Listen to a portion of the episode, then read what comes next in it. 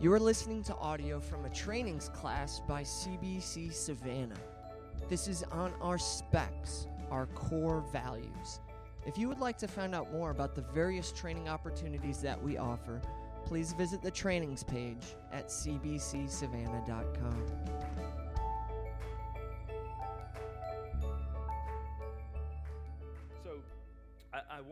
kind of start there because when I say that we want these seminars, and if you haven't figured out yet, the last one we did was on scripture, this one is on prayer. What's the next one going to be on?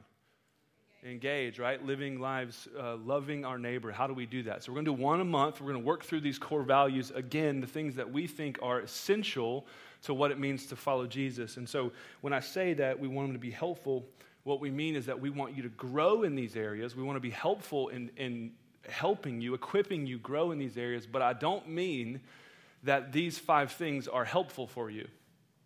That's confusing. Let me clarify. What I, what I mean is, it's not helpful for you to live a life of Bible reading, right? It's essential. There's a difference there.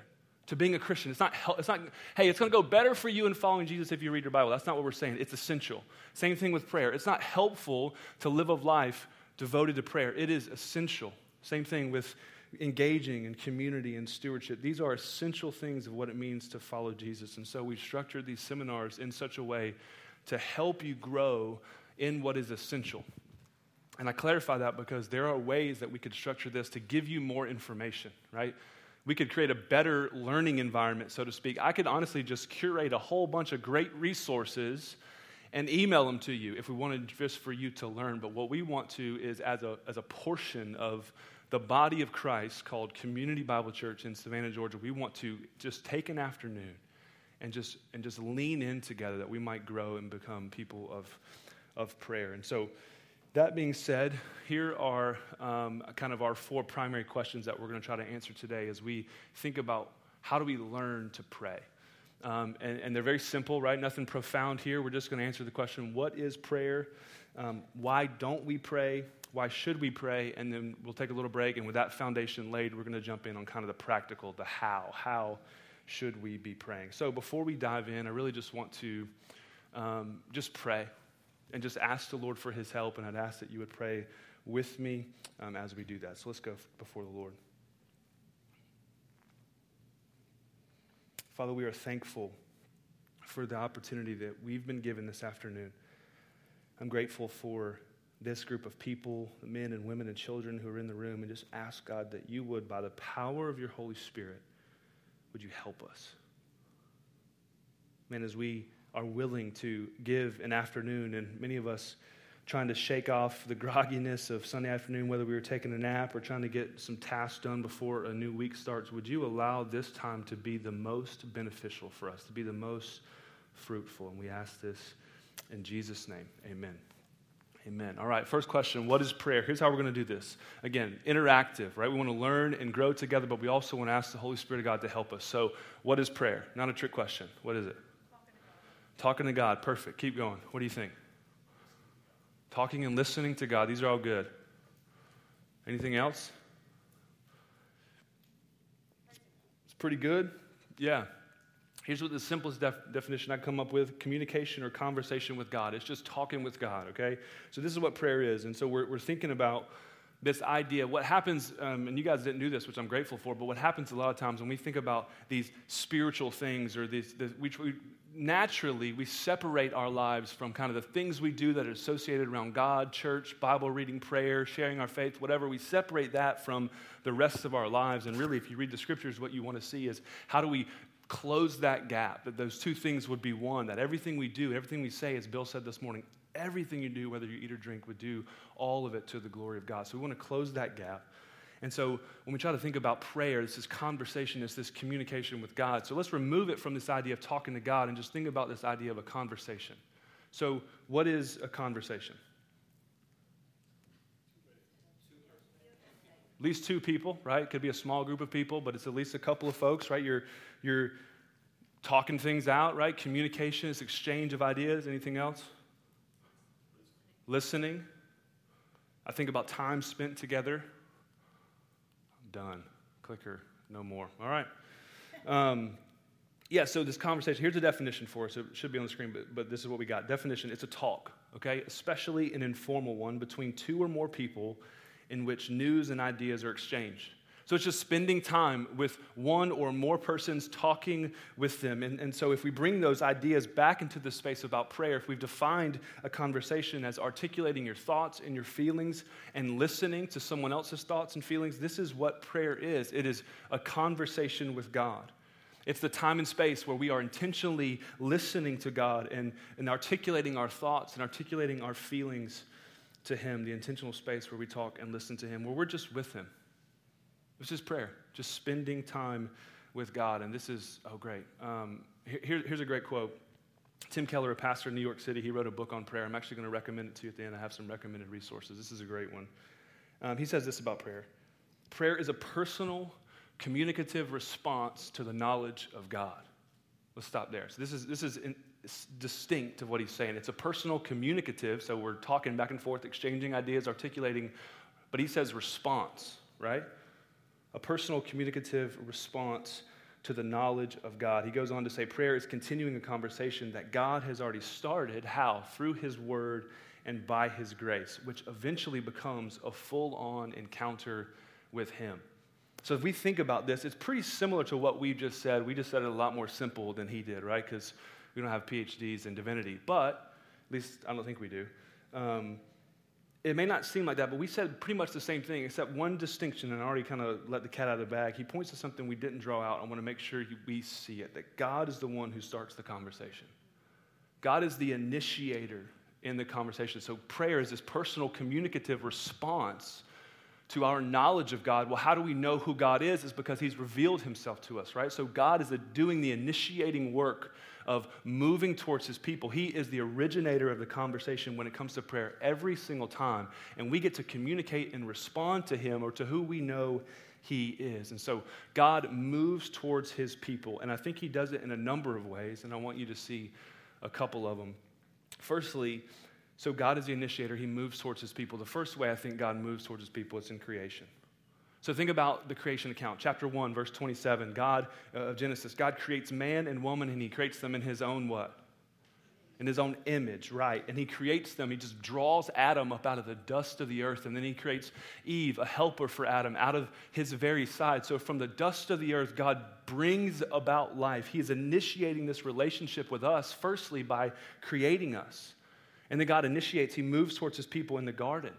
In chapter 3, verse 8 of Genesis, Adam and Eve, they hear, the Bible says he heard, they heard the sound of the Lord God walking in the garden. So there's all this conjecture about what that means. What does it mean they heard him walking in the garden? Did they actually see him? Was he in bodily form? But we don't know exactly what that means, but what it definitely means is that God was moving towards them, right? That he wasn't hiding from them. And if you know the context of Genesis 3, what did Adam and Eve do? They, they sinned against God, and they were the ones, uh, the, just a verse later, who were hiding from Him. So they heard the Lord God walking in the garden, the sound of Him, and they hide themselves from Him. And then what does God say in verse 9? Genesis 3, verse 9 The Lord God called to the man and said to him, Where are you? Right? The idea is that, where are you hiding? And so God knew what happened right? He, he saw it. He, he knew before it happened what was going to happen, but he still approaches them. He still moves towards his people. He says, Where are you? Why, why are you hiding? God knew what happened, but still he initiates the conversation. Another place he initiates is in the Old Testament. I don't specifically mean just that part of the Bible. I'm talking about before Jesus. So in life, uh, in interacting with God, God was moving towards his people before he sent his son. Think about guys like Noah or Abraham or Moses. We don't have time to dig into their stories, but in every single one of those cases, you'll see a verse like this And the Lord said to blank. That God is moving towards his people, he's initiating the conversation. And I don't think there's a clear evidence that God initiates or moves towards his people than in the person and work of Jesus Christ. That God moves towards us, that he, uh, uh, uh Philippians 2, that he was obedient to the point of death, that he took on flesh, that he came, that he came and dwelt among us. Colossians 1 says he's the visible image of an invisible God. Hebrews 1 says that Jesus is the exact imprint of his nature, that our God takes on flesh and somehow embodies the exact imprint of the nature and the character of God, and he comes to dwell among us, that he is Emmanuel. John 1 says, The Word became flesh and dwelt among us. It's referring to Jesus as the Word. This is God moving towards us, initiating conversation with us, that He initiates conversation and a depth of relationship. All this originates with God. So in creation, in the garden, in the Old Testament, in Jesus, and then on this side of things, in His Word. And he, he initiates, He moves towards us in prayer and in conversation in His Word. And we hit this idea in depth in our last seminar. 2 Timothy 3, verse 16 All scripture is breathed out by God. These are His words to us. These are God's words to us, proof that He is moving towards us, that He is initiating a conversation with us. And so Keller says that prayer is this personal, communicative response to the knowledge of God. It's continuing a conversation that God has started through His Word and by His grace. And so our responding in prayer is responding to what we know about Him. Right? This is a conversation that He initiates with us by His grace, and we respond to what we know about God. So, what do we know about Him? What do you know about God? We just learned that He moves towards us, He initiates, right? Think about characteristics and attributes of God. Who is He? He's good. So we respond in prayer that He's good. We respond that He's Father. We respond that He's what? Holy. Holy. Righteous. He's all knowing. He's omnipotent, all powerful. He's outside of time. He's everywhere, all at once, somehow. Like all these things, we could go on and on and on. And so prayer is our personal, like me, personally responding to the knowledge that I have of God, that He's communicated to me and initiated this conversation in creation and in the garden. And we can see it in His Word and all throughout the Old Testament. And specifically, we see it in Jesus. So this should shape our praying to God us responding to who He is and how He's revealed Himself to be. So, prayer is talking with God, and this is who our God is. Right? Despite the fact that we consistently reject Him, He moves towards us in love. He's met our every need in Jesus, He's invited us to come to Him. Hebrews 10 says, Since then we have a great high priest over the house of God, let us draw near to him. And the idea is since Jesus has done away with every barrier there is to approach God, he's saying, since he's done away with that, since we have a sacrifice for our sins, a great high priest over the house of God, let us draw near. And what he's saying there is since God has moved towards us, how should we respond? We should move towards him, right? We should move towards him. And this probably isn't a surprise to us, right? You're at a seminar on Sunday afternoon about learning to pray, right? It's no new news for you that I say, hey, you should be praying. That this isn't a surprise to us. Um, but how many of us, I just want to be honest for a second, how many of us pray like we know we should? Or like we wish we did, even? Um, I've been a Christian for a little over 12 years, been in pastoral ministry for a little over 10, and in my experience, there's a gap for almost every single person I meet that goes like this I know I should pray like this, and I'm not sure how to get there or I wish I prayed like this person, or for some reason, I wish I was more compelled. I wish I valued prayer more. There's this gap that exists in our lives. And my question for us, and where I want to start our time this afternoon, is just simply considering together why is that true? Why don't we pray? Like, what are the reasons that we don't pray? What would you say? Unbelief. Unbelief yeah, it's good. Time. So we got there's these practical reasons that that kind of get in the way. Maybe you, don't, you think you don't have time. Maybe you actually don't have time. Maybe you don't know how to pray. Maybe you're like me in college. I was real zealous. I come to faith in Jesus and I'm on my knees before the Lord and I'm, Dear God, would you fall asleep?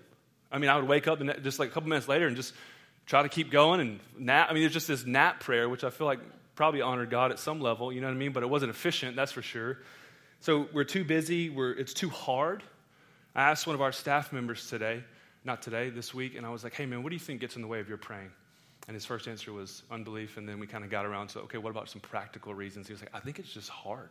Like, reading my Bible isn't that hard. Like, we don't make time for it, but it's not hard. Like, if you know how to read, you can read the Bible. You might not understand it, but he's like, I can at least check that box off, right? I got a little list and I can check through it, but praying is hard because it's like, what have I accomplished? It feels like I'm not doing anything. So I don't want to dismiss those most of our time moving forward from that point forward, we're going to talk about kind of the spiritual, the more theological things that I think are the root that drive those things. But I don't want to dismiss the legitimate practical barriers there are to prayer. But let me suggest something that goes deeper than that. Instead of a practical reason, I think the gap in our prayer is primarily theological. And here's, here's a quote I think that can help us. This is actually pretty heavy. He says, this is Kevin DeYoung, a pastor in Michigan. He says, if you know that you're needy and you believe that God helps the needy, then you will pray. Conversely, if we seldom pray, the problem goes much deeper than a lack of organization and follow through. The heart that never talks to God is the heart that trusts in itself and not in the power of God. He says, prayer, this is what I mean by it's heavy, especially when we think about the reality that there's this gap that exists in our life from how we wish we prayed and how we actually pray. He says, prayerlessness is ultimately unbelief. Prayerfulness, on the other hand, is an evidence of humility and faith, which is why God loves it when we pray. And so his point is the reason we don't pray isn't because we don't have time ultimately or because we don't know how. It's because we don't think we need anything from God worth praying for, or we don't think He cares enough to answer us, or even we don't think He can do anything about it. And at the root of every single one of those is this idea of unbelief. And real quick, I just need to say this. What I'm not trying to do today is guilt you into praying more. That's not a helpful motivator. What's going to happen is you're going to go home tonight, you're going to pray real hard because you're going to think about this quote, and then maybe tomorrow morning, but then by this time next Sunday, we could be right back in this room still saying there's a gap in my life. I'm not trying to motivate you by guilt. I think that's a horrible motivator. But I think that we need to understand what is at the root of our problem isn't just I need a better plan or I need a better method or a pattern of prayer, and then I would become the great prayer I wish I would. What we need to understand is how great and how good our God is, and how desperate that we are without Him. For every moment, uh, the, one of the songs that resonates most with me in my life is, I don't even know the name of it, you guys will probably know, but th- there's that bridge that says, It's your breath in my lungs, and so I'll pour out your praise. Right? Every single time, I'm reminded again how I've forgotten how much I need God, even just to breathe. Right? Every little moment of our lives is orchestrated, uh, held together by the word of his power, the scriptures say. And so ultimately, what happens in most things in our life, we turn to ourselves and not to God. Right? Which reveals that in those things, we don't really think we need him, or like I said, or maybe we don't want to bother him. Maybe we feel like we're going to just get on his nerves, that if we go to him with all these little things in our lives, then we won't be able to go to him when it really matters. But the Bible says the exact opposite that God has invited us to come to him that isn't impossible, and we'll get this in a bit, is impossible for us to annoy him. And the reality is, our depth for our need for God goes far greater than you and I will ever know. And again, I don't want to motivate you by shame this afternoon. I think that's terrible. Um, in just a few moments, one of our elders, uh, Mark Pickering, is going to come up and he's going to encourage us on proper motivations for prayer. So, why should we actually be praying? What are the proper motivations there? What I want to do is encourage us the way the Apostle Paul encourages the Colossian church. And he says, this. He says, Continue steadfastly in prayer, being watchful in it in thanksgiving. This word continue steadfastly in the original language in the Greek occurs several other times in the New Testament, but most of the time, particularly in the book of Acts, it's translated be devoted. And so Paul's encouraging the Colossian church. He's saying, hey, be devoted to prayer. Live a life where you are devoted to prayer. And we hear other places where the, the scriptures say, pray without ceasing. And so we think, how do I do that? How do I do anything else if I'm praying without ceasing? I like this idea better because I can be devoted to my wife and still do other things. But my devotion to her shapes how I do those things, shapes the decisions that I make. And so we want to be devoted in our lives to prayer. And so, what I want to do before we jump into the proper motivations um, for prayer is just take a moment. We're going to turn some music on. I just want us to sit and individually, right? Hopefully, this isn't going to be weird, but I don't care if it is. Just in a moment, we would just take and just answer the question how big is the gap in my life? From the way I know I should pray and where I'm actually praying. How much can I can you honestly say I'm devoted to prayer? And if not, just get to ask the Lord why. Why is this gap here? And we remember that God initiates this and He moves towards us and He's inviting us to come to Him in our failures. We can all say right now, one of your pastors included, one of your elders included, because we've been talking about this, is that there's a gap in our lives too, every single one of us. And God says, Come. In your weakness, come.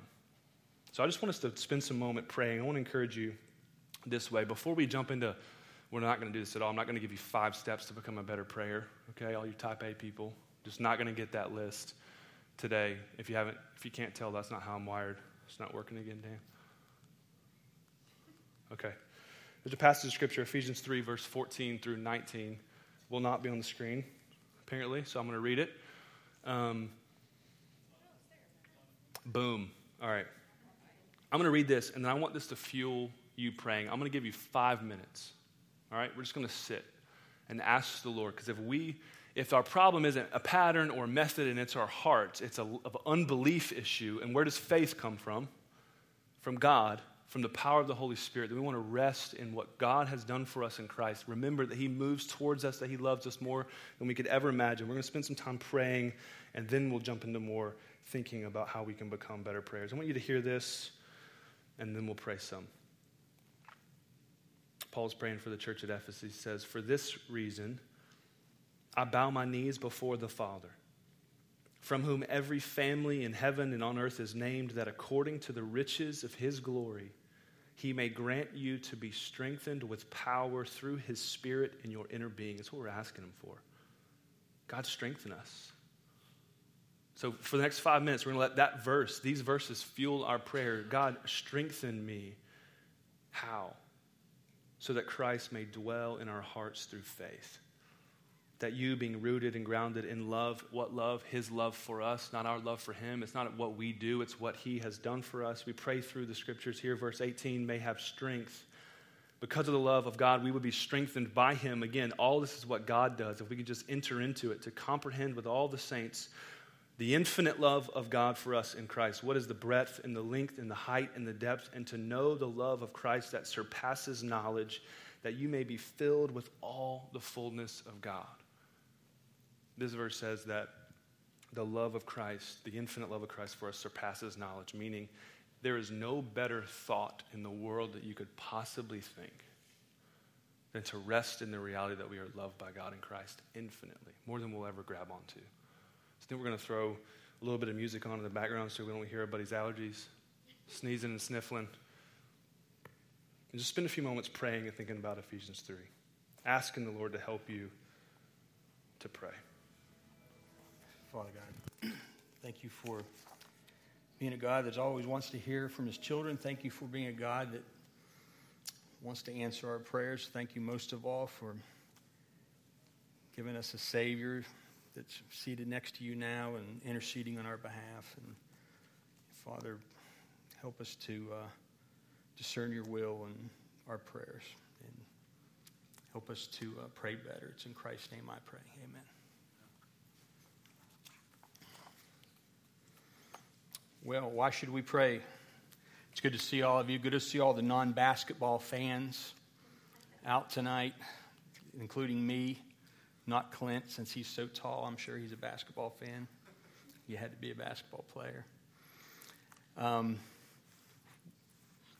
first reason why should we pray? God deserves our prayers. God deserves our prayers. Um, first and foremost, prayer is an act of worship. It's an act of worship. It's um, Clint rattled off a whole list of attributes of God. You could do a whole class on the attributes of God. Um, we should adore God for his, his, omnipotent power, for his limitless grace, for his steadfast love for his people. Um, we should praise God for who he is, for what he does, for what he's doing, for what he will do. Know, as children of God, and I've got this quote on the screen behind us, um, our good works, and prayer is a good work. Prayer is, is, is in, a, in, a, list of things that would be considered good works. Our natural response to the finished work of Christ is given through God's grace. And, and prayer is one of those things that we should want to do because of what Christ has done in our lives, the finished work of Christ in our lives. Um, when, we, when we go to Ephesians 2 8, I mean, that kind of says it all. Um, for by grace you've been saved through faith. And that is not by works, so that no one can boast. It's a gift from God. That's the key. It's a gift from God.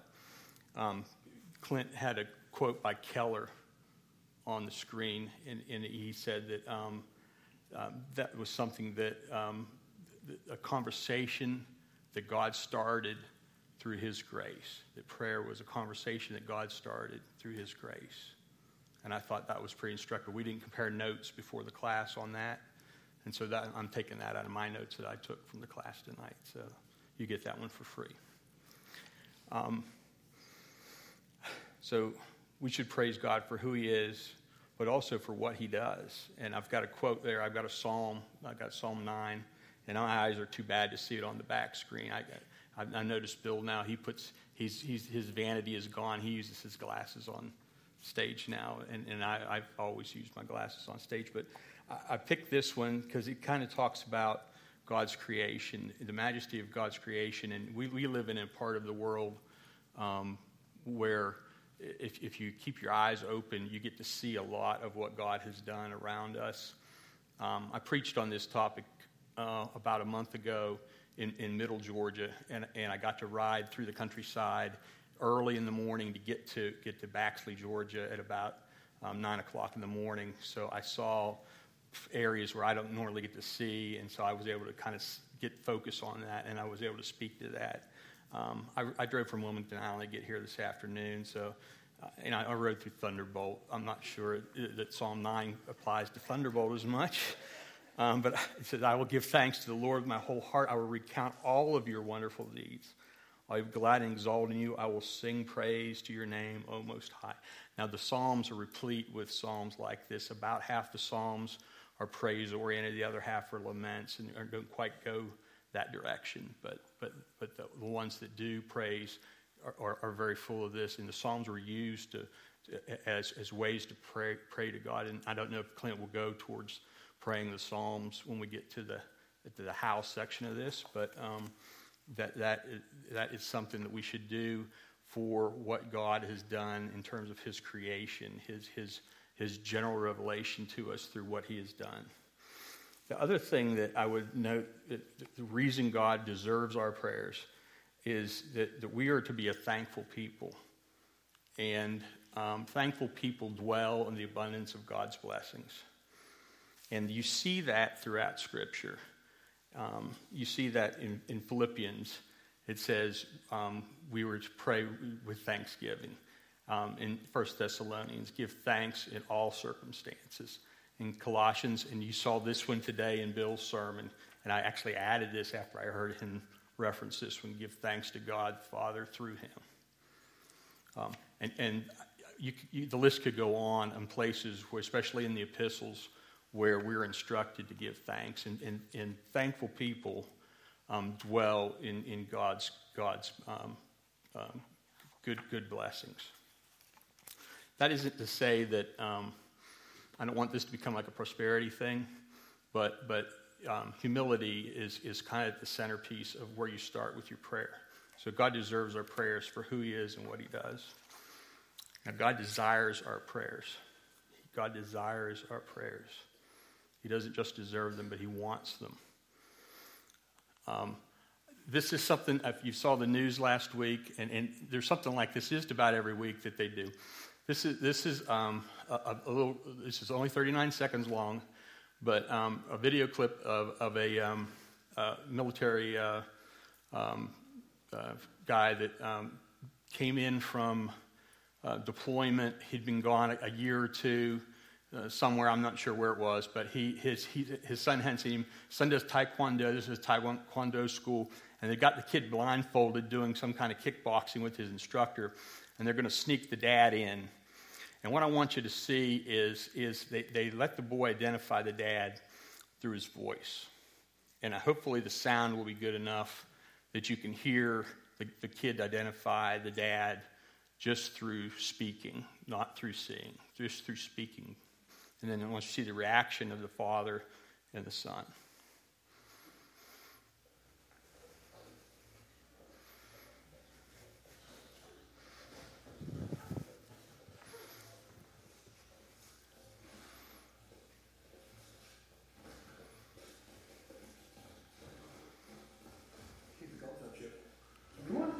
So yeah.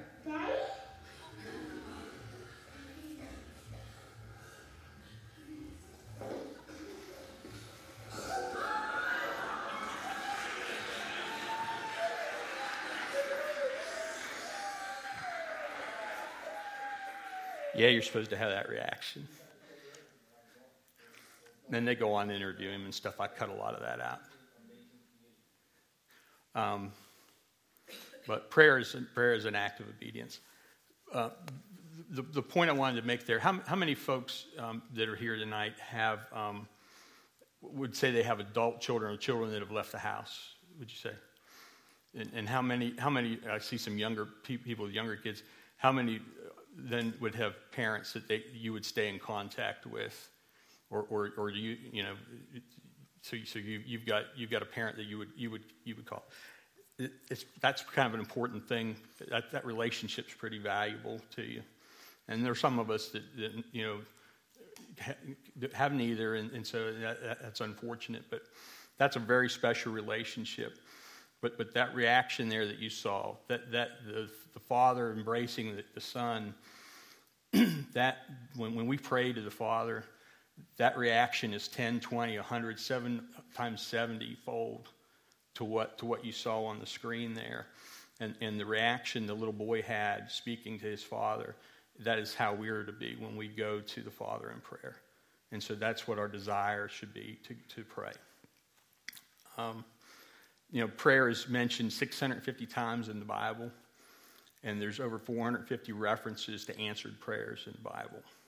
I don't know if y'all knew that, that's a little factoid you can take home from the, from the class. Um, almost every one of Paul's letters gives instruction or direction on prayer. Um, I'll just, just hit a few of the highlights on Romans, Romans 12, be faithful in prayer. Um, Ephesians 6, pray in the Spirit on all occasions, all kinds of prayers and requests. Philippians 4, and everything by prayer and petition and thanksgiving, present your requests to God. I think Clint mentioned that one already. Colossians 4, devote yourselves to prayer. 1 Thessalonians, pray continually. Uh, 1 Timothy, I urge then first, this is his first letter to Timothy. Then first of all, the requests, prayers, intercessions, thanksgiving be made for everyone. Now, um, God demonstrates how to pray to us. And I'm, I'm not going to dive deep on this because we're going to spend some time on how to pray, and, and, we'll get into the Messiah a good bit in a little bit here. Um, but there's at least 25 examples of, of uh, Jesus praying in the Gospels, and he specifically instructs his followers how to pray and, and when to pray. Um, you know, Jesus modeled both corporate prayer and private prayer. Um, prayer is a Christ like act. Prayer is a Christ like act. Jesus modeled praying alone, he modeled praying with others, praying for us, um, praying regularly. Um, that, that, that, was, that was a very common theme. Um, he prayed in nature. He changed his, his environment when he prayed. So there's some instruction to be taken from that. Um, prayed before meals. He prayed both long and short prayers. Um, good instruction there. Not every prayer needs to be long and drawn out. One of my favorite sayings is long, uh, short prayers are good and long prayers better be. So uh, just because you pray long doesn't make it a better prayer. Short, heartfelt prayers are great, especially if you're in large groups. Um, uh, he, uh, he prayed persistent prayers. In Luke 8, there's a parable about the persistent widow. That doesn't mean nagging God will get you your prayer answered, but persistence is something that Christ said is important in our prayers. So if it matters to you, it, it will matter to God. Um, praying in spirit and truth was something that um, Christ spoke about more than once. This was with the, with the, um, the woman at the well in Samaria um, that, that he spoke about spirit and truth. And that, that was a way we were to pray. God defeats spiritual attack through prayer. He defeats spiritual attack through prayer. Prayer is an act of spiritual warfare. Now, Ephesians 6 tells us that physical strength will not help us overcome obstacles and challenges in the spiritual realm. Attack of, of the spiritual nature is real. We, we, we, there, is, there are demonic forces that attack us, and we need prayer to defeat that. Um, this uh, little man on here, he's got all the different uh, elements of the full armor of God called out on him, and we're not going to get into all the armor of God tonight, or we'd be here way into the evening. But um, that uh, Ephesians 6 is, is a great passage to read if you want to study more on, on how to defeat spiritual attack. And, and um, Ephesians 6 spells out both defensive and offensive strategies uh, for your prayer life, how, how to uh, defeat spiritual forces in evil, of evil in heavenly places.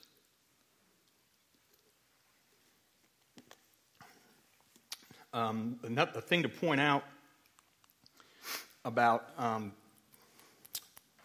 uh, spiritual uh, warfare and, and, being a prayer warrior. Uh, one, one of the great things is you do not have to be strong. You don't have to be strong physically or, or large in stature to be a prayer warrior. You can be the most feeble person in the room, the smallest person.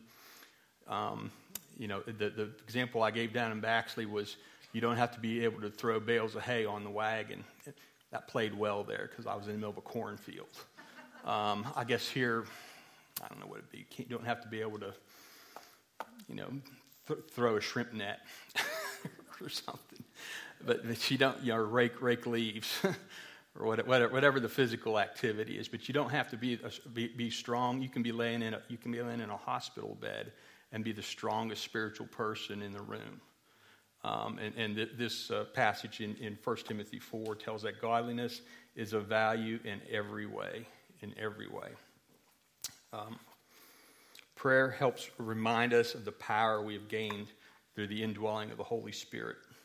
When the Lord uh, was getting ready to go to the cross in the upper room, he told the disciples, um, You'll receive power from the Holy Spirit. The Holy Spirit will come. There'll be the counselor, the paraclete.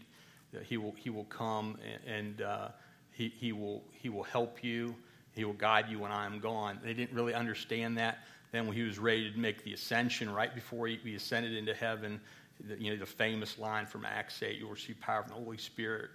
And uh, the word power is, is, is salient there, that you receive power from the Holy Spirit. We need to remember that, that through the Holy Spirit we have power, and we have power through prayer. And the Holy Spirit indwells all of us who are believers. And, and we, need, we need to harness that power through our prayer. Prayer equips us, enables us to fight the good fight against the forces of darkness. Now, finally, God's divine will is revealed through prayer. His, his divine will is revealed through prayer. This is tough. Um, we pray, I pray, and how do you know your prayers are going to be answered? How do you know if they're being answered? I mean, we know some of them when they're answered. You know, you pray for, you know, your, your, your children to do well. You pray for things, something to go right at work, and it goes right, and you say, okay, my prayer was answered. But a lot of prayers seem to go unanswered. And, and so prayer can be an act of discernment. But you know, there's a tension in Scripture. There's this tension. Um, John 14 says, Whatever you ask in my name, this I will do, that the Father may be glorified in the Son. If you ask anything in my name, I will do it. Now, Bill said today, you know, he was pretty emphatic. It, you know, these, these words like all, every, any, anything means anything. It doesn't mean some things, it means anything. Uh, that's pretty clear to me. But then James 4 says, You ask and do not receive because you ask wrongly to spend it on your passions. So uh, there's, this, there's this tension. You know, okay, which is it? Are my prayers going to be answered or are they not going to be answered? Well, you know, if, we, if we're not asking in a way that's going to glorify God or we're not asking for the right reasons, that, that may be a problem for, for our prayers. Um, sometimes God's timing and our timing aren't going to be the same thing.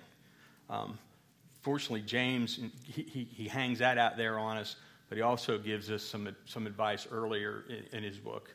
As if any of you lack wisdom, let him ask God who gives generously. So, one thing we should do is include in our prayers is, is a request for wisdom from God, and so that we can discern his will.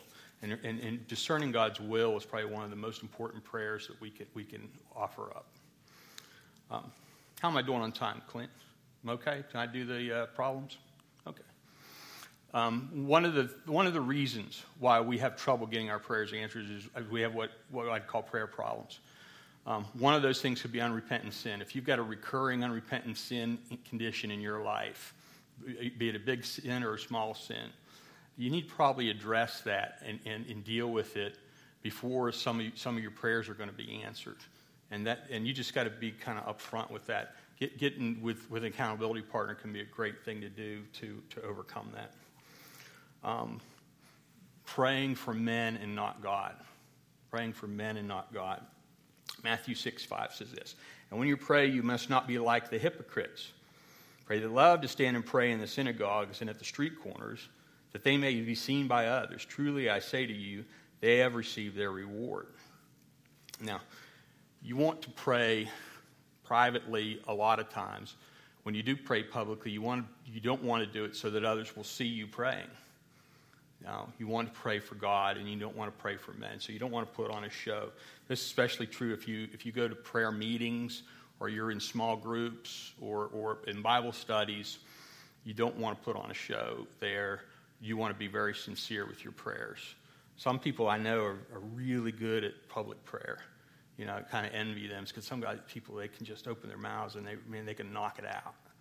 And, um, and, and sometimes I, I know people that I think they know they can do that. And, and it goes on and on, and you just wonder, you know. Um, but you should pray for God, don't pray for men. Um, another prayer problem is superstitions. Superstitions. I pray only before 5 a.m. because it is painful to be up at 5 a.m. And God will bless me for my pain that I'm going through. No. He, he may reward you for, for your persistence, but just because you do it the same time every day, or I, pray the same time every night, or I, I do the same thing um, every day at the same time, or, or you know, I, have got a routine, or I, I, hold beads in my hand when I pray, or I've got a, I've got a special room I sit in, and I, got, I burn incense, and uh, you know, I stand on one leg, and I don't think God cares about any of that. I think He knows this is what He cares about right here. And the rest of it's a bunch of hooey. So superstitions are a prayer problem. If you get focused on the wrong thing and not the right thing, you, you, are going to wonder why aren't my prayers being answered? You're not focused on, on the right things. Um, lack of gratitude. We talked about having a heart of thanksgiving. If you're, if you're really got a hard heart towards all the blessings you've had in your life and, and, and you can't and you don't feel like you've been blessed that's probably an indicator that you're lacking gratitude because we've all been blessed in some way and I, I know bill and clint have spent a lot of time in their sermons over the last six to 12 months that, that topic's come up a lot and uh, um, so that, that's something to focus on insincerity insincerity. And when you pray, this is Matthew 6, when you pray, do not heap up empty phrases as the Gentiles do, for they think they will be heard for their many words. So, praying an insincere prayer, praying a prayer that's rote. Um, I'm going to step on some toes. If you pray, if you pray a meal blessing, and you've prayed the same one for 25 years, and you prayed as fast as you can so that you can eat, that's probably not sincere, guys. I mean, that's probably, now, it's not saying a prayer, that's probably not too good either. But, um, you know, just saying, saying the same thing over and over and over and just, just out, out, of, out of habit, that's, that's, that's insincere. Um, there, there, are some traditions, and, and, we're not in one here, that, that believe that saying certain prayers over and over and over in succession will get God's attention, um, and, and, and, I won't get into all that. Um, the last point on prayer problems selfishness. Selfishness, uh, James 4 3 addresses that. You do not receive because you ask wrongly. If, if, if you are praying that God, make my taxes come out right because I want a good vacation, you know, okay, Maybe, maybe the prayer is, God, give me, give, me fav- give me financial favor so that I can bless others in need. That's probably a better prayer than I want to go to Disney World. Um, nothing wrong with Disney World, but that's just, just, just an observation. So always ask God, how are you being, how is God being glorified through my, through my answered prayers? Okay, watch that a no in your prayers may actually be a not now. It may be a not now. Um, that is um, a common, I don't want to show you that yet. That is a common thing. Um, God's time and economy, and I, I, have a hard time with this. I'm, I'm an engineer by, uh, in my day job, and I do this on the weekends. Um, and I do Gantt charts and, and schedules, and I like to you know, have a, and, and Clint was great working this out because he gave me a bullet list and he gave me a time schedule and all, and I'm busting it, I'm sure, but, uh, you know, and, but I, I like that, but God doesn't care what I think of my schedule for things, especially on my prayers. And, you know, I'm praying about a few things right now, and I've got an idea when things should happen and when they should have happened and things that should have happened already. And, uh, you know, like I've got an unmarried daughter. Eh, you know, he doesn't, you know, my wife just cringed because I said that on stage with a microphone on. But, you know, it is a legitimate thing, you know, it's there. And now I got a deacon whispering in her ear. Uh, I'll hear about it later.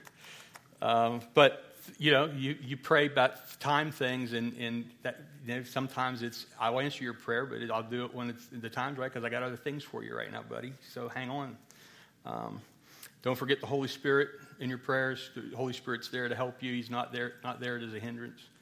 And then this, the last point I'll, I'll make on this. This one's for the men in the room. Men, um, use your wives as a conduit to discern God's will in your life. Um, if you want advice on a decision you're making, ask your wife. Um, yeah, I see, I, see, I see some seasoned people in the room chuckling because they know I'm right. Because um, they, will, they, they, they will help you discern God's will. If you ask your wife, what you think about this business decision? Or what do you think about this career choice? Or what do you think about this ministry partner? Um, I've listened to my wife and she's been right, and I've not listened to her and she's been right. And uh, and it's and, and, things have gone well and things have not gone well, and um, and so God uses your spouse, and I, I, I suppose women they'll use your husband as as well, although I think men are always full of opinions, so it's hard to tell when it's us and when it's God. Um, but um, I'll just I'll just say that, and then so to summarize, why pray? God deserves our prayers. He desires our prayers. He demonstrated it through Messiah. He defeats powers of, of spiritual darkness, and his divine will can be discerned through it. And we will take five. Communicative, that's a tough word to say. Personal, communicative response to the knowledge of God that we have. It's this conversation with God. That's how we define what is prayer. We talked a little bit about um, why don't we pray? Primarily a theological issue. It's, it's unbelief at its root that we don't either believe that God wants us to come to Him, that He can do anything if we do come to Him, it, that He wants to do anything about what we might have to say, whether or not He hears us. Ultimately, whatever, it's this, at the root of it, it's this unbelief. Mark hit how, uh, sorry, the, the why we should be praying, this primary, mo- primary motivations that we should have for prayer all start with the letter D, so you should be able to remember them, right? God deserves it. God desires our prayer. He demonstrated it, which we'll talk about here in a second, in the how. He defeats spiritual attack, and, and through prayer, God reveals to us his divine will. And so, um, we're going to jump in a little bit to the how, and so this will be fun. Um, again, as I mentioned, I already teed it up. If any Type A folks in the room, you're going to be disappointed because there is no list that's going to come that is five ways to become a better prayer. No one threw their hands up and stormed out. I was kind of hoping somebody would. That'd be a great story down the road. Hey, how'd the uh, seminar go? Well, somebody got ticked and ran out because I wasted their time. But um, I, I do think that I'm going to provide a framework for us that's helpful as we think about how we're going to shape our prayer. So there's several ways we can answer this question. One of which would be, how do we pray? Okay, a, a lot of times what you'll see is those, ana- those acronyms, not anacronyms. That would not be what we're talking about, but an acronym, right? So you'll see which one. Anybody use one of those before or currently employ that? Acts. Yeah, I would, I would say that's probably the best one, right? That's adoration, confession, Thanksgiving, right? We see some of the principles we saw in the scripture, thanksgiving and supplication. So it's a, really it's a pattern for prayer. So when you sit down and want to organize your thoughts and you've, you've carved out that time, um, so there's a couple ways to think about prayer. There's the as you go kind of pray, you're driving, um, one off kind of shotgun type prayers. Lord, help me with this as you walk into a meeting, whatever it might be. And then there's those set aside times where you're intentionally devoted this block of time 10, 5, 20, an hour, whatever it is. And that's kind of what I'm talking about. So when we want to answer this question, how do we pray? I'm thinking more along the lines of the big blocks, but I think the pattern that I'm going to offer to you will help in kind of the shotgun prayers as well. Um, so you can do the ACTS method. There's all sorts of practical bits of advice that you can do, right? You can say, hey, keep lists and you know, pray this way, or there's actually prayer apps. Mark shared with me there's a prayer app that can help structure your prayer, and I spent some time on it. It seemed pretty helpful. Check that out maybe if you think that might be helpful. Again, that's not where we're going to go. There's an acronym called the PRAY method. Anybody? Never heard of that one before. Um, as you can tell, I don't like lists. I'm anti list. So if there's just a list, I don't want to do it. I don't do anything that's on a list. I know there's a lot of people who are pro list. I'm anti list. So the pray method praise, repent, access to God the Father, yield to his Spirit. The praise method, not to be confused with the pray method. Okay, this is praise, repentance, ask, intercede, speak the word, enjoy his presence. Again, there are acronyms that we can use that are out there. And um, before I forget, if anyone hasn't registered for the class, if you would make sure you give me your information, totally fine that you didn't register. What we'll do after the class is, I saw some people taking screenshots of quotes or whatever. We can send you all of our slides. I can send you the resources I'm going to share. We can kind of give you that information so you don't have to write, write it down. Should have told you that in the front end. My bad. Um, but I can send that to you just so you know. So if, if you register for the class, I have your email address. If you didn't and you want that content, let me know. Um, anyways, don't get me wrong, these things can be helpful, but like we said earlier, I don't think the primary root of our prayerlessness is an issue of planning or a pattern of prayer, but, by, but it goes deeper than that, and it's primarily theological. Again, so instead of five ways to become a better prayer, here's how I'm going to answer the question how should we be praying? Um, three encouragements, basically. Three ways for you to shape your prayers, three ways for you to think about the time that you're going to approach God, this conversation with Him. All the things, the ways that we've defined it. I'm going to give it to you this way. We're going to shape our prayers three ways shape them like the Trinity. I'm going to explain these. We're going to shape them like children, and we're going to shape them like Jesus taught, okay? And so these aren't mutually exclusive. These are, um, I think the word is like a Venn diagram. Is that the circles that overlap each other? Is that right? Okay, so these are kind of like that. There's overlaps and they cross each other different places. But I think this is a helpful framework and a pattern for us to think about praying. So, our first one here um, we are going to pray shape um, our prayers like the Trinity. Okay, so here's, here's what I mean by that.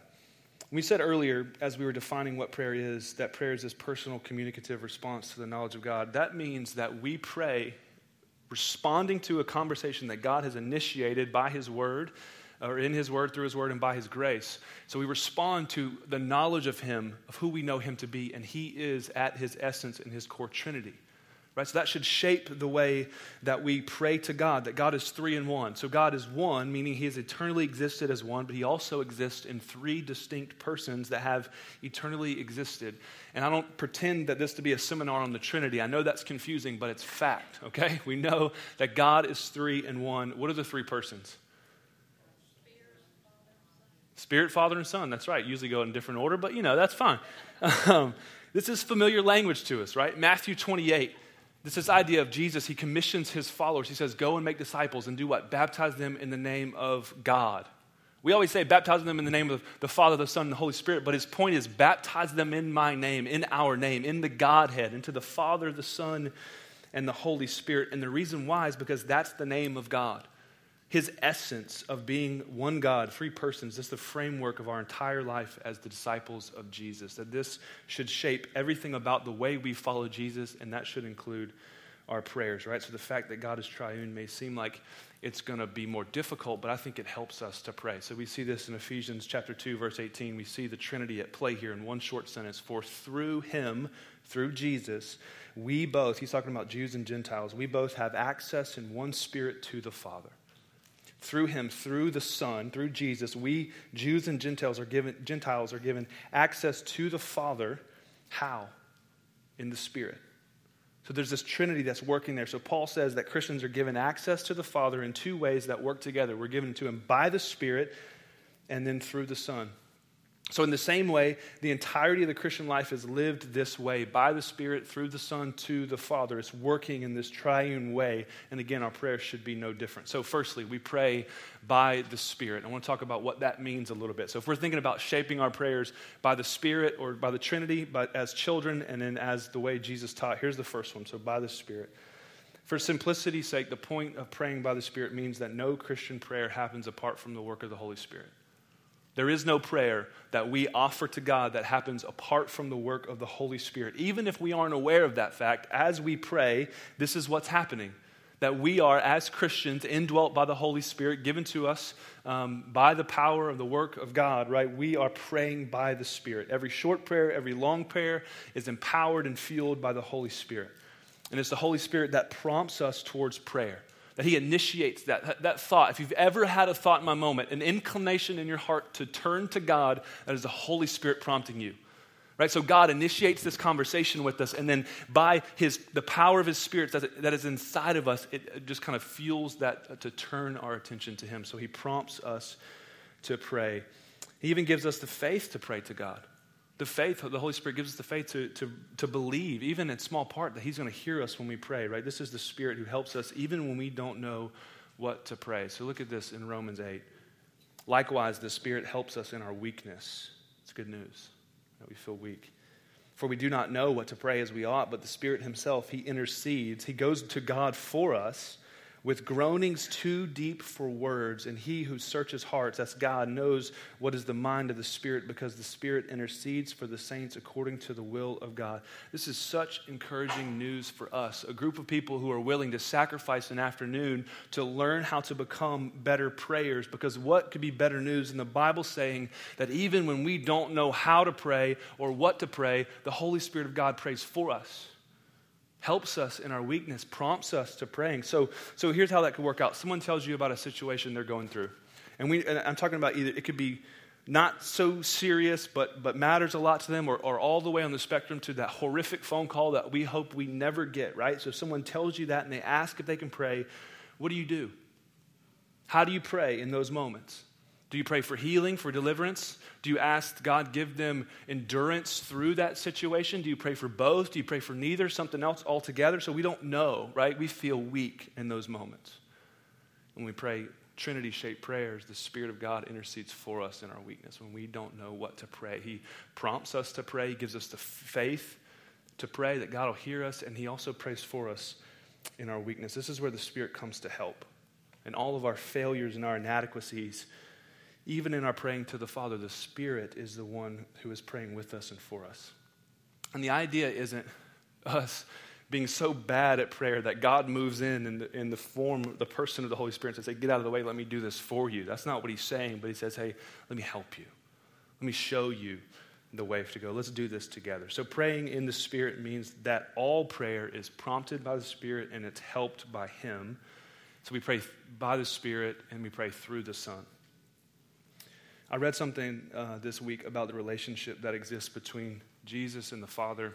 And I should have got a quote here, but basically his point was that the, the relationship between Father and Son is the most intimate, the most beautiful, and the most exquisite relationship that has ever existed or will ever exist in all of eternity. And it's this beautiful language. He's talking about how the Son and the Father interact and their mutual affection for one another. And he threw out some verses here John 14, verse 31, Jesus, I do as the Father has commanded me, so that the world may know that I love the Father. Just, you ever known a guy or a girl who is just unashamed about their affection for someone else and it almost makes you feel awkward? How proud they are that they love someone? This is kind of the, the idea you get. Jesus, I do as the Father has commanded me. Anything he says, I want to do it because I want everyone to know that I love him. John 3, verse 35 the Father loves the Son and has given all things into his hand. It's an affection for his Son. Matthew 3, isn't on the screen, but God says, This is my beloved Son. This is the Son I love, with whom I am well pleased. So, this relationship was one of perfect and mutual love from the Father to the Son, from the Son to the Father. And I'm saying this to point out one of the more unbelievable things you will hear in your entire life that the work of God the Son is to open up that relationship to us the most beautiful, the most intimate, the most exquisite relationship that has ever will ever existed is what we are invited into. This is the theological concept you'll see in the scriptures that talk about being in Christ, that we are in Him. And we pray by the Spirit and we pray, we pray through the Son. Listen to this. This is Jesus praying. This is one of my favorite chapters in all the scripture, John 17. Jesus praying in the garden hours before going to the cross. He's praying to God the Father for the church for his disciples. The glory that you have given me, I have given to them, that they may be one, even as we are one. I and them, and you and me, that they may become perfectly one, so that the world may know that you sent me and loved them even as you loved me. Did you hear that? The love which which the Father loves the Son is the same love that we are given from the Father in Christ. This is what Jesus is praying that we would be able to understand. It's why I started with Ephesians 3. Let's sit and, and just think about the reality that in Christ there is no height, no depth, no breadth, no width, no end to the infinite love of God for us. How? In Christ. And that's how we approach God through Jesus, by the Spirit, and through the Son. John 17 means that when we come to God the Father by the Spirit, we come through the Son. We come at the same level Jesus goes to Him. That's how we, that's the, the invitation that we're, we're given to God. It's not, hey, come, like, like right now, there's an open invite to any of you to come to my house at certain times, right? My sons, there's no closed door policy for them. And that's how we're invited to come to God. We're adopted as sons and daughters of God and given every spiritual blessing in the heavenly places, Ephesians 1 says. And so, shaping our prayers like the Trinity means we come to God through the Son, means we come in Jesus' name. We pray that way, don't we? In Jesus' name, amen. What does that mean? That we're not coming in our own name. That means it's not how good of a week you've had. To pray through the Son means it doesn't matter how, how good you've been, God's going to hear this prayer. Haven't we thought that and felt that before? That you've messed up. If you're on a, a track record isn't going so well, maybe the wheels are wobbling a little bit, and you want to ask God for prayer, you lack confidence because you think, well, I haven't been doing so well. We don't come in our own name, we come in the name of Jesus. Coming to the Father through the Son means we understand fresh that we never could fix it even if we tried. So we come in the name of Jesus. And it means we come as children. More on that in a second. So we let the Trinity, we let who God is shape our prayers, and we pray by the Spirit through the Son to who? Yeah, to the Father. So Jesus says this at the beginning of what we call the Lord's Prayer, which we're going to tackle in a second. And his disciples come to him and they, and they say, Teach us to pray. And so they've been with him for a long time. They've seen him prayer, pray.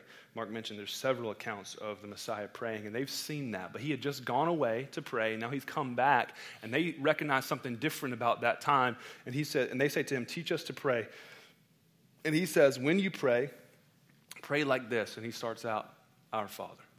We know the Lord's Prayer, Our Father in heaven, hallowed be thy name, right? So he starts out, pray this way, our Father.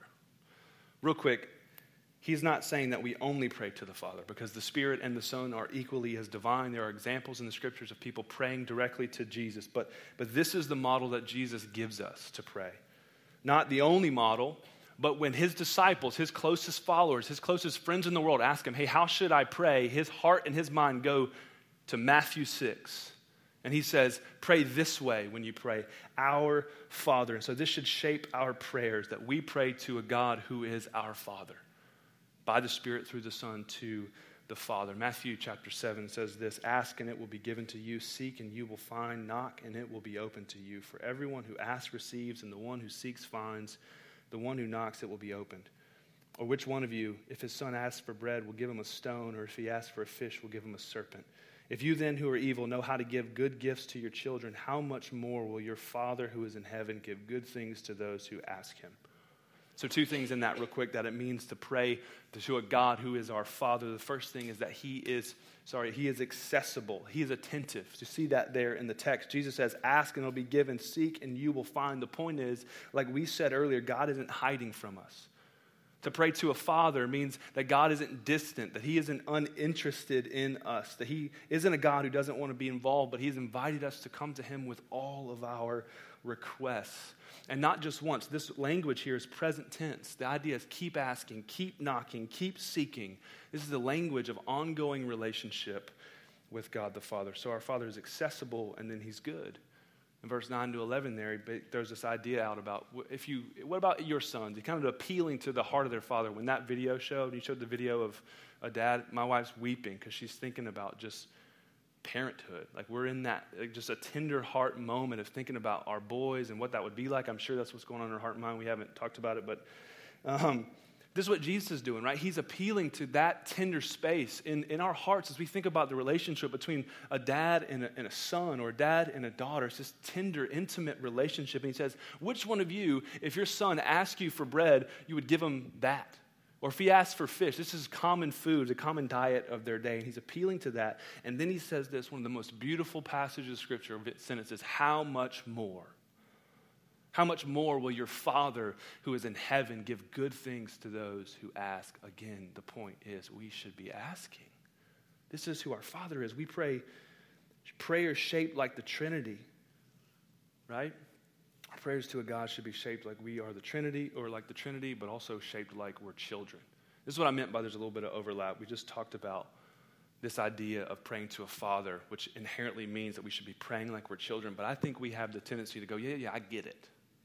Right? We've been adopted as sons. I get it. We, we're adopted as sons and daughters. God is our father. We say that intellectually, but we don't get it in our heart.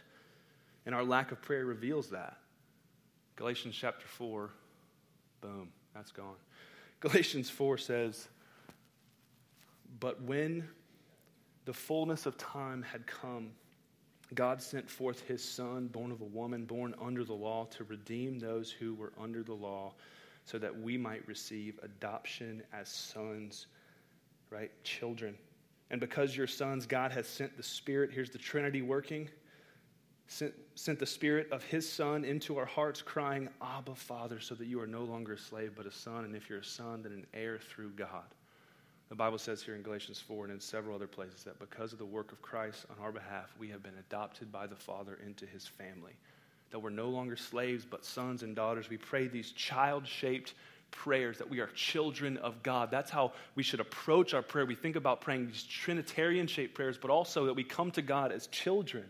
And not some less than stepchild version of children, but we're heirs, right? To the inheritance of God. Romans 8 says we are co heirs with Christ, and the result is we belong to Him.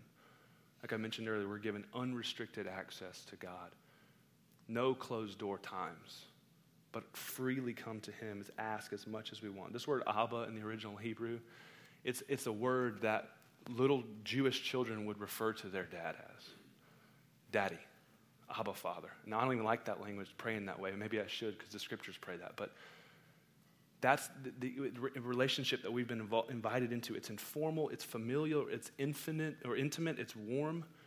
And so our prayers should be shaped this way, like we are children of God. Here's a quick example. Um, every time I communicate publicly, I have to mention Zeke um, because that's kind of how it works. I need my, old, my younger son, Brooks, to get older so that we can have some more material. I know you guys are tired of that. Um, my three year old son, Emmy, who's his favorite person in the world? No. You, yeah. She was being my wife is the center of his world, and there is no close second. Okay, second would be my her dad, and then somewhere down the line would be me. But the center of his world is absolutely his mom, and it is evident about everything he does. He is constantly calling out for her. Right? You might have experienced this, but he's just constantly, "Mommy, Mommy all the time, okay? When he needs something, mommy. The second he wakes up in the morning, mommy. When he can't go to bed at night, mommy. When we're on a road trip and he is trying not to fall asleep and he's bored and doesn't know what to say, mommy. Yeah, baby, I love you. You know what I mean? Like he doesn't even know what to say. Like he's just constantly calling out for it. Everything he does is, is filtered through this, and, and he doesn't think twice about annoying her right? Just constantly, just calling out for her, just going. He, he, he identifies that's my mom. When I need something, she's there for me. She's attentive. She's with me. Like it's this relationship. It's almost the, if there were, Abba means father, but if there was the other side of it, this is what he's doing, calling out for his mom because he knows she's there for him. He can count on her, he can rely on her. Right? And this is what it means to belong to a family. We belong to the family of God to pray child shaped prayers this relationship, God's invited us to come that way. This is how our prayer should be shaped. God, wake up in the morning, the first thing, before we think of anything else, Daddy. Every time you need something, even when you don't need something, when you're bored, when you're trying to fall asleep, when you don't know what to say, when you don't know what to pray, our inclination of our heart is to run to Him because we know He's there. He's for us, He's with us, He's attentive, He listens. Right? And what's even better is that we can't get on his nerves because I wish I could say that it's not annoying when he says that to her. It is, right? And then she gets that way too. I mean, it's, it's cute. We love it, but it just gets old. You're like, buddy, shush, every once in a while, right? And the good news of the gospel and the scriptures is that God never once has that thought about you, ever. Right? Uh, Mark mentioned it. There's a story in, in Luke 18 that Jesus is telling when he says, Hey, you pray like this. He tells a story about a persistent widow, this lady who comes and pesters and beats down this judge. He tells the story and he says, That's how you should pray to God. He's never going to get tired of you. Like, even, even if an evil judge would, would, would give in this way, this is how you should pray to God. Not only that, God wants us to ask for Him. He wants us to pray. Remember what we, we read in Matthew 7 Ask, it'll be given to you. Seek, and you will find. Knock, and it will be opened for you. For everyone who asks receives. The one who seeks finds. And to the one who knocks, the door will be opened. Our prayers should be shaped like we are children of God. Should mark the way we pray every time you're at a stoplight and you think, How should I pray right now? What do I pray? Praying like a child. Dad. I need this, or I don't. Need, I feel great right now. Praise God for this moment. Whatever it is, wherever your heart is, you just go to Him, like children. And lastly, our prayer should be shaped to God the way that Jesus taught us. Several places in the scriptures um, where the Messiah prays, and we can look at how he prays. Again, like I said, John 17, my favorite chapter in all scripture. I just spent so much time thinking about how Jesus prays to the Father for us hours before going to the cross. I just spent so much time mining the scriptures, and I plan to spend the rest of my life there in that chapter. But um, where I want us to go is the Lord's Prayer. So instead of an acronym, um, Acts or whatever, I want to I want to present this model to you. This is the pattern of prayer that I would commend to you. I just want to read this, and then I literally don't have much else other than kind of showing you how this can fuel your prayers. Jesus says, Pray then like this Our Father in heaven, hallowed be your name. Your kingdom come, your will be done on earth as it is in heaven. Give us this day our daily bread, and forgive us our debts as we also have forgiven our debtors, and lead us not into temptation, but deliver us from evil.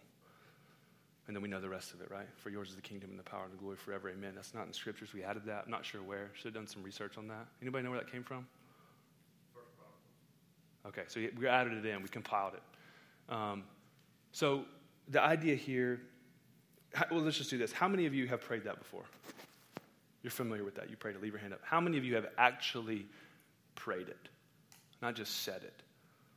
Maybe you don't even know what I mean. Here, here's, here's what I mean. Where does the prayer start?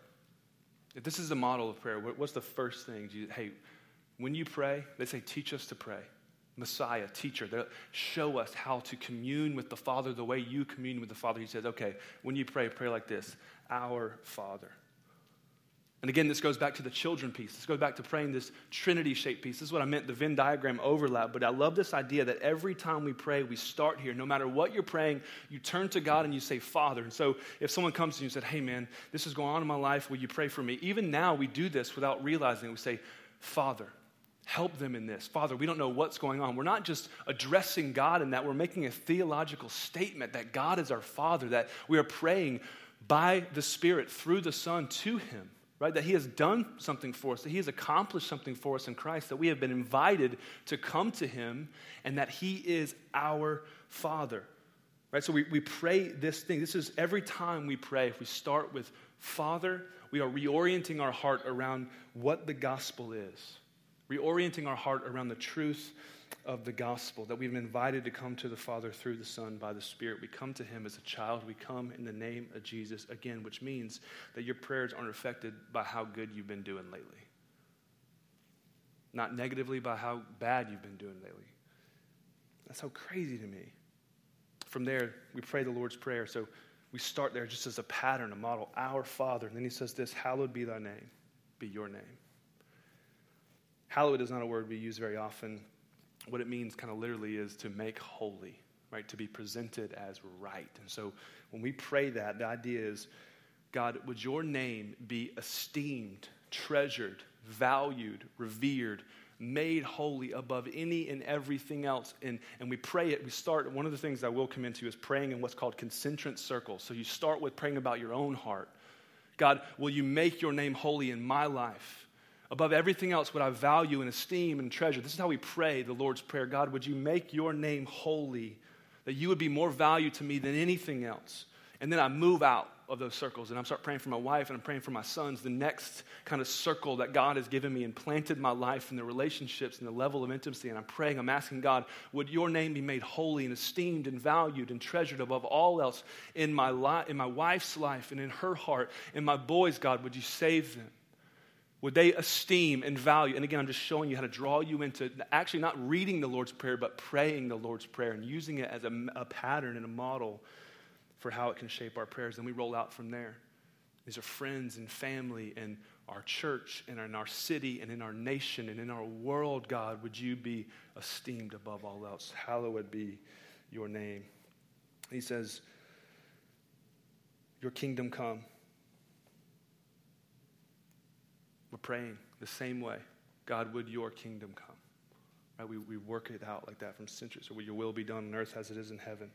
So the prayers, and, I, and just for the sake of time, we'll kind of start to turn it home. But the prayers start in those circles and they work their way out. And we use the Lord's Prayer as a model for it. But it starts, you notice how it starts spiritual. None of that is the physical, which doesn't mean that God doesn't care about the physical or the circumstantial. He does, and we'll see it. Jesus says, hey, pray this way, but you start there. Because what we have a tendency to do is to pray about things that don't have eternal significance, even if they're really important on this side of things, don't we? So, say right now, if I were to go, hey, what, what can we pray for? Where's your mind and your heart going? Well, who's sick? What circumstantial need do I have? A prayer list at church. The things that we tend to spend our time praying for aren't bad things, they're good things, but they don't have eternal significance, eternal value. They're important, don't get me wrong. Man, we really want so and so to get into Georgia. It's a good thing to pray for.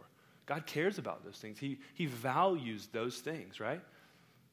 Notice I said Georgia, go dogs. Got to squeak that in every time we can because Pastor Bill won't let us do it. Amen. Um, but, but, but Jesus says, when you pray, pray this way. And it starts spiritual, it starts there. And then it transitions. And he says, Give us this day our daily bread. What are we saying there? God, be my provider. Today, will you help me? Will you be my provision? Will you help me see that you have given me enough, or if in the places in your life where you don't have what you need, you genuinely ask God to provide for you. Give us today's bread.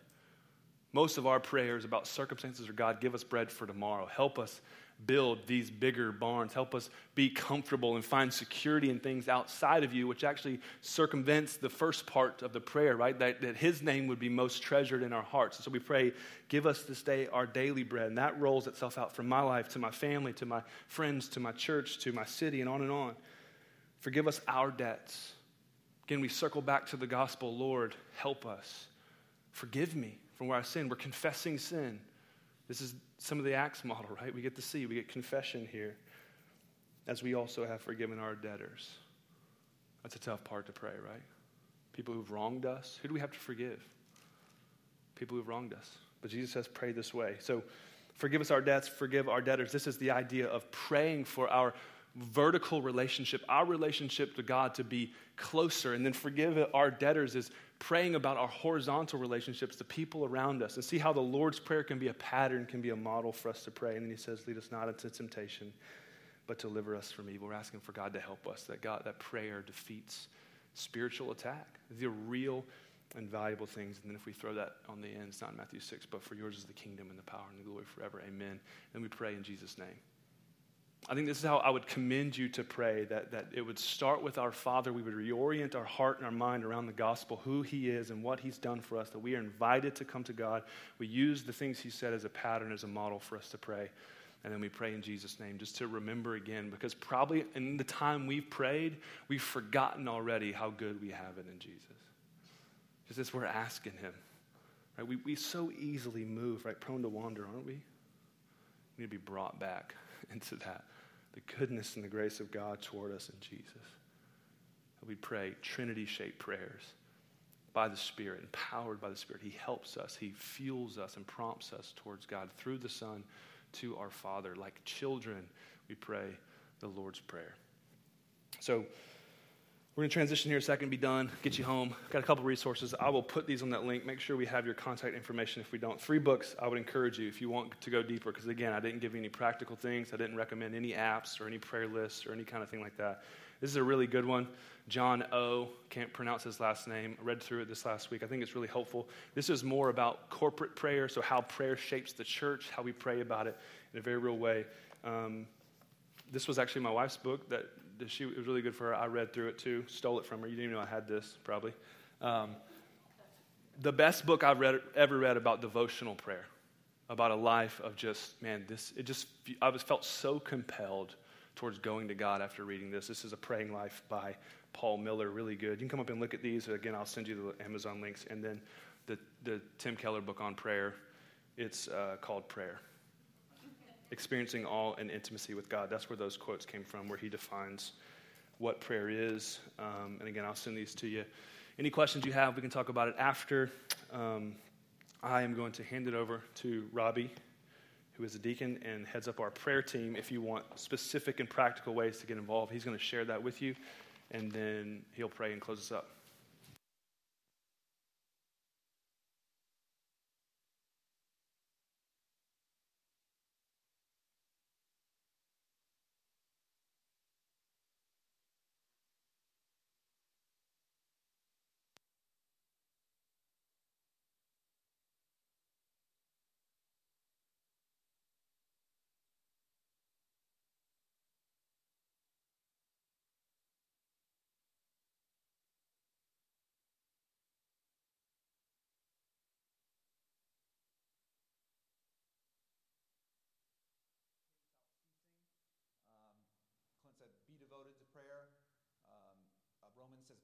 Constant in prayer.